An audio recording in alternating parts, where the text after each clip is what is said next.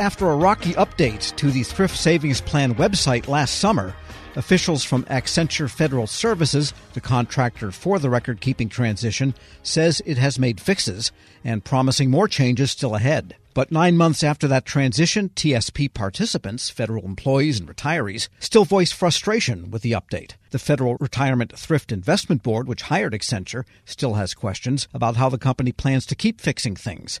Here with the latest, Federal News Network's Drew Friedman. And Drew, they had a board meeting and Accenture was called in. What did Accenture point to as to what it has been able to fix so far? The officials from Accenture who were at the board meeting said that they're in what they called a steady state after the TSP transition and the update last summer. They've made a couple of piecemeal changes to the overall update. So, for example, there were initial complaints from participants about the TSP investment summary page. Basically, when you log into my account, you can't see right away the breakdown of your investments. That's something that that participant said it was hard to find, and that's something that they said is really important to see right away. Now, Accenture says they've made that easier to find on the homepage. Owen Davies, who's a managing director at Accenture, explained more. In the uh, improving my account access, one of the big areas where we see a lot of dissatisfaction is I can't get to my investment summary easily.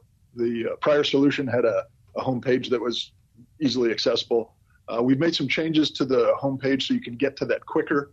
There are more changes planned there. I think we have further room for improvement there to get more direct access to uh, where my money's invested, how it's performing, those sorts of things. Kind of makes you wonder whatever happened to customer journey mapping that's supposed to underlie these types of projects. Right. It's yeah, it's a good question and it seems like they're basically trying to take in feedback from participants and make these changes as they go along. They said they've also been trying to promote a lot of these new what are called self-service tools in the TSP so things like the virtual assistant, features in the TSP mobile app, and just trying to get TSP participants to use a lot more of these new features. They've tried to encourage more people to download the mobile app. Right now it has about 600,000 downloads, but that's out of a total of 3.4 million accounts.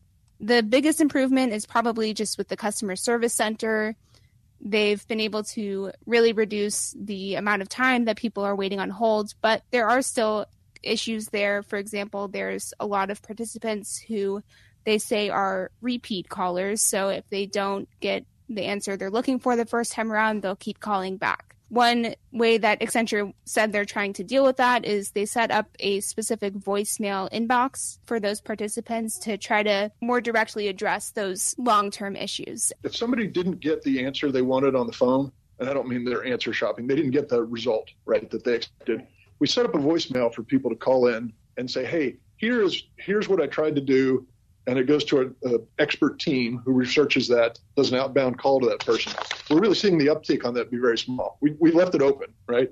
And we're we're thinking about how we can promote that to prevent people from being dissatisfied or have to be a repeat caller. But that's something that underachieved what we expected. We're taking it back. We're tuning that. We got to do some more comms on it. Maybe we need to make it easier, more automated, all those kind of things. Yeah, so this is really an omni channel problem they have. The online and the telephone service center, it's all of a piece, and that digital assistant that comes through the website. And the initial rollout didn't work very well. People couldn't adjust how much they withdraw every year. Is it actually better now? It depends on the perspective that you are looking from. If you hear from Accenture officials, they said that they've improved a lot of these things, but they're trying to make continuous adjustments and improve things. But from the TSP participant perspective, they say there are still a lot of really long term issues with the the update. It's not necessarily the customer service piece of it, but it's more permanent changes. They said that the way the new My Account system functions or is set up, it's it's a lot clunkier and it's harder to use, harder to navigate, and it's something that the the board also has raised some concerns about as well. A lot of TSP participants are retirees and older, so they might not be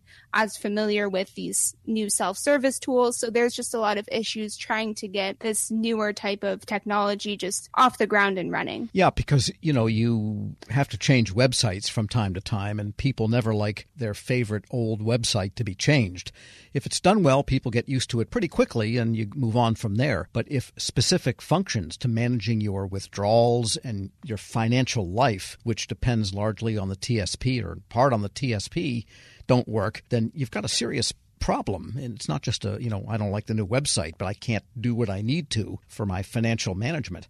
And the board also had some pointed questions for Accenture. They did. They gave a couple of questions and also suggestions or things that Accenture said that they would circle back to and look into more. For example, one of the board members said that they should try to set up a, a team at Accenture to help with communications and resolve some of the more common pain points for participants another huge emphasis from the board was the importance of the phone line. As I mentioned, there are a lot of participants who do rely on using the phone and not the self service tools, and that's something that isn't necessarily going to go away. The Federal Retirement Thrift Investment Board chairman, Michael Gerber, explained more. Uh, the data is improving, and that's important. Sometimes those, those anecdotal experiences are, are tough.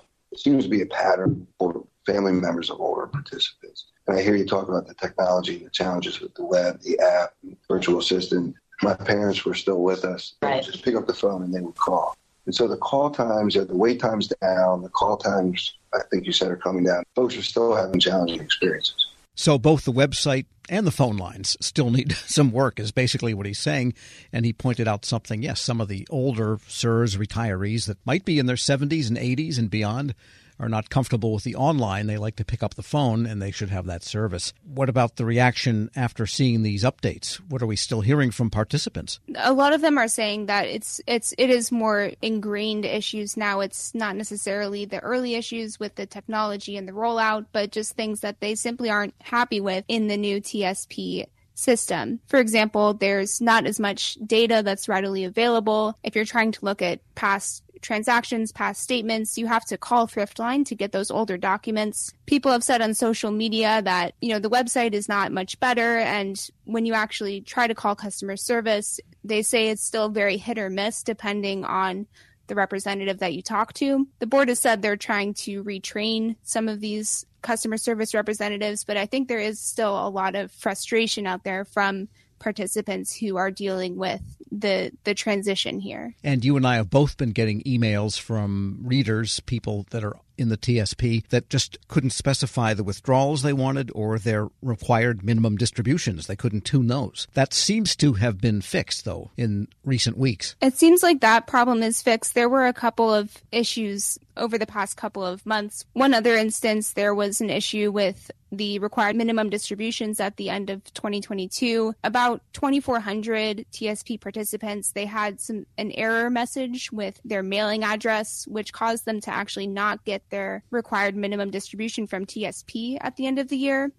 And that is a concern from participants that we both heard about, I think, because if you don't take out that RMD, then you do get a penalty from the IRS. TSP has issued an apology about this, and they're sending out letters to those who were affected to be able to communicate with the IRS that, you know, this was an issue on the TSP side and trying to help them avoid getting that penalty. Some work done, some work to do. Federal News Network's Drew Friedman. Thanks so much. Thanks, Tom. Check out her story at federalnewsnetwork.com. Hello, and welcome to the Lessons in Leadership podcast. I'm your host, Shane Canfield, CEO of WEPA. Today I'm thrilled to be joined by Dr. David Wilson, president of Morgan State University. David has had a fascinating career and has garnered a long record of accomplishments from more than 30 years of experience in higher education administration.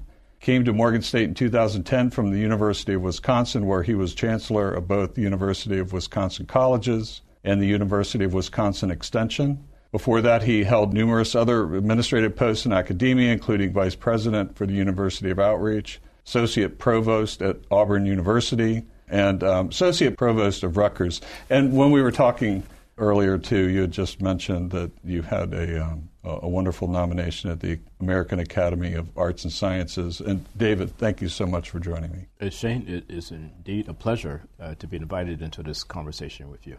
It's not in your um, in the short bio here, but I also know you served in some capacity in the Obama administration. Yes, I did. As a matter of fact, as I was leaving the University of Wisconsin, where I oversaw the UW colleges, I accepted the presidency at Morgan. And on my way into the presidency at Morgan in 2010, my name was advanced to President Obama to be considered as a member of his board of advisors on historically black colleges and universities.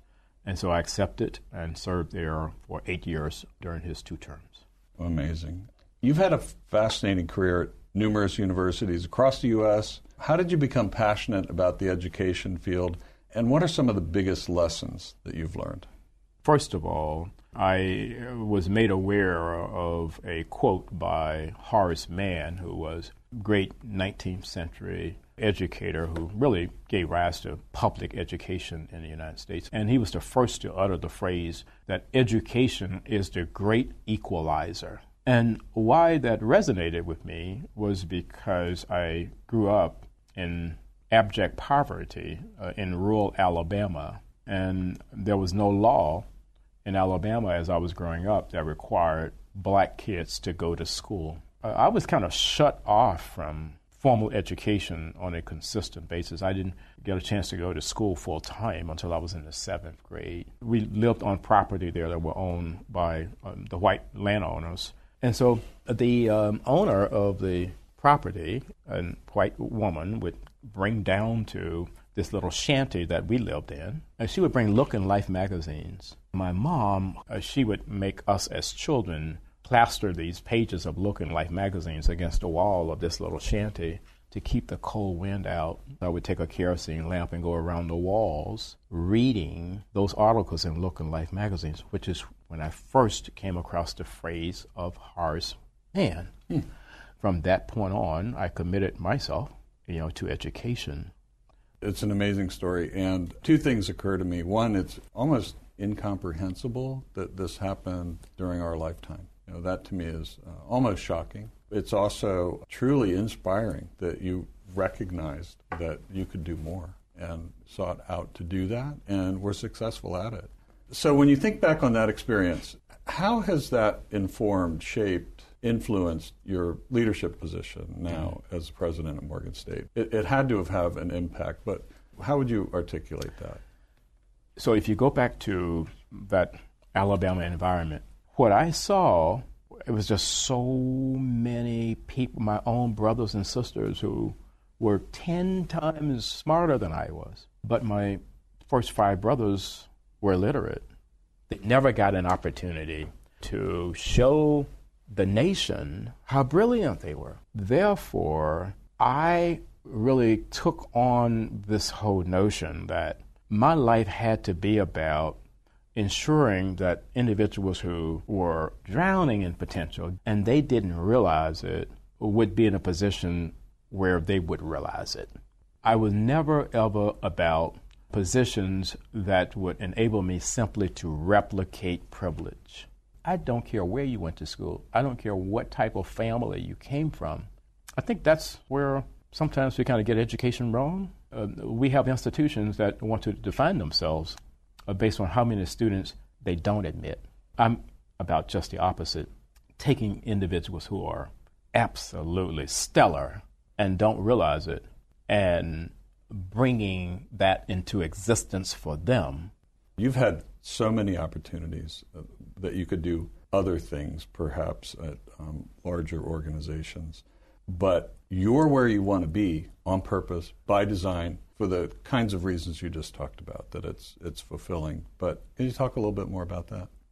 There have been so many so called top 50 institutions in the United States that have come aggressively after me. And, you know, I flirted with a couple of them, and I went home to Alabama because these two were very serious. And my family is brutally honest with me, and they keep me grounded. So I flew down and began to talk with them about these institutions that were coming after me, I was thinking they would be impressed. And when I finished, my youngest sister said to me, Now, are you finished? Clearly, we are not understanding why you would even consider leaving Morgan. It just reassured me uh, that I'm living my purpose at Morgan. And it is joyful uh, to be at a place where you want to be versus being at a place where others think you should be.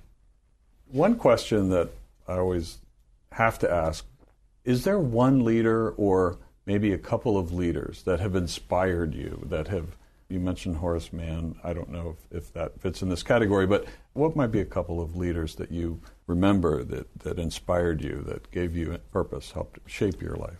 In 1989, when I was selected as a W.K. Kellogg Fellow, we had to be introduced to leadership that was different in a lot of ways than the leadership that we had been exposed to. In February of 1990, uh, Mr. Nelson Mandela was released. And that's where I wanted to go and meet Mr. Mandela. We had no idea that he would grant an audience, and he did. He granted an wow. audience, and uh, Mr. Walter Sisulu did as well. So here I am, having grown up in Alabama. I harbored some anger toward the society there that kept me from realizing my potential and then kept so many others like me from ever realizing their potential. At the end of a conversation that we had, someone asked Mr. Sisulu, We're leaving this conversation thinking that you harbor no anger towards a society that locked you away for 27 years. Are we leaving with the correct conclusion? He said, I harbored no anger or bitterness toward the society that locked me away for all of those years because I and others like me knew that what we were doing was the right thing. If you commit yourself to doing the right thing, there should never ever be any space in your heart for anger or bitterness. And that was transformational for me and why I respect and admire Mr. Nelson Mandela and Mr. Walter Sisulu today. That is a great story, and it, you know, with all the accomplishments through your life, I'm sure it had a great impact on your ability to to go as far as you have, and you're still going. Well, uh, I, I have a takeaway in, in terms of leadership lessons I've learned. We would be well served as a nation if I think we created these opportunities for young people at various stages to really, first of all, see the United States and then we need that same opportunity globally. As a result, when you do that, you understand the history over here, you understand the culture over here, you understand, and you got to understand the world beyond an intellectual understanding. You want to think of your maturation in a way where your brain can never, ever, ever be hacked. so that's sort of the way. That's sort of the way that I kind of see all of that. You that's know? brilliant. And um, being born in rural Southwest uh, Kansas, flyover country, as they say, I can I can tell you that your your comments about travel and getting out, not just reading about it, but actually traveling, it, it really is important. It's absolutely critical for someone's personal development. I, I, I happen to think so. Well, Dr. David Wilson, thank you so much. I love every single piece of today, but also your life story. It's really impressive, inspiring, and thank you for sharing it. Shane, today. thank you very much for inviting me to have this conversation with you again. And I'm Shane Canfield, CEO of WEPA. We'll see you next time on the Lessons in Leadership podcast.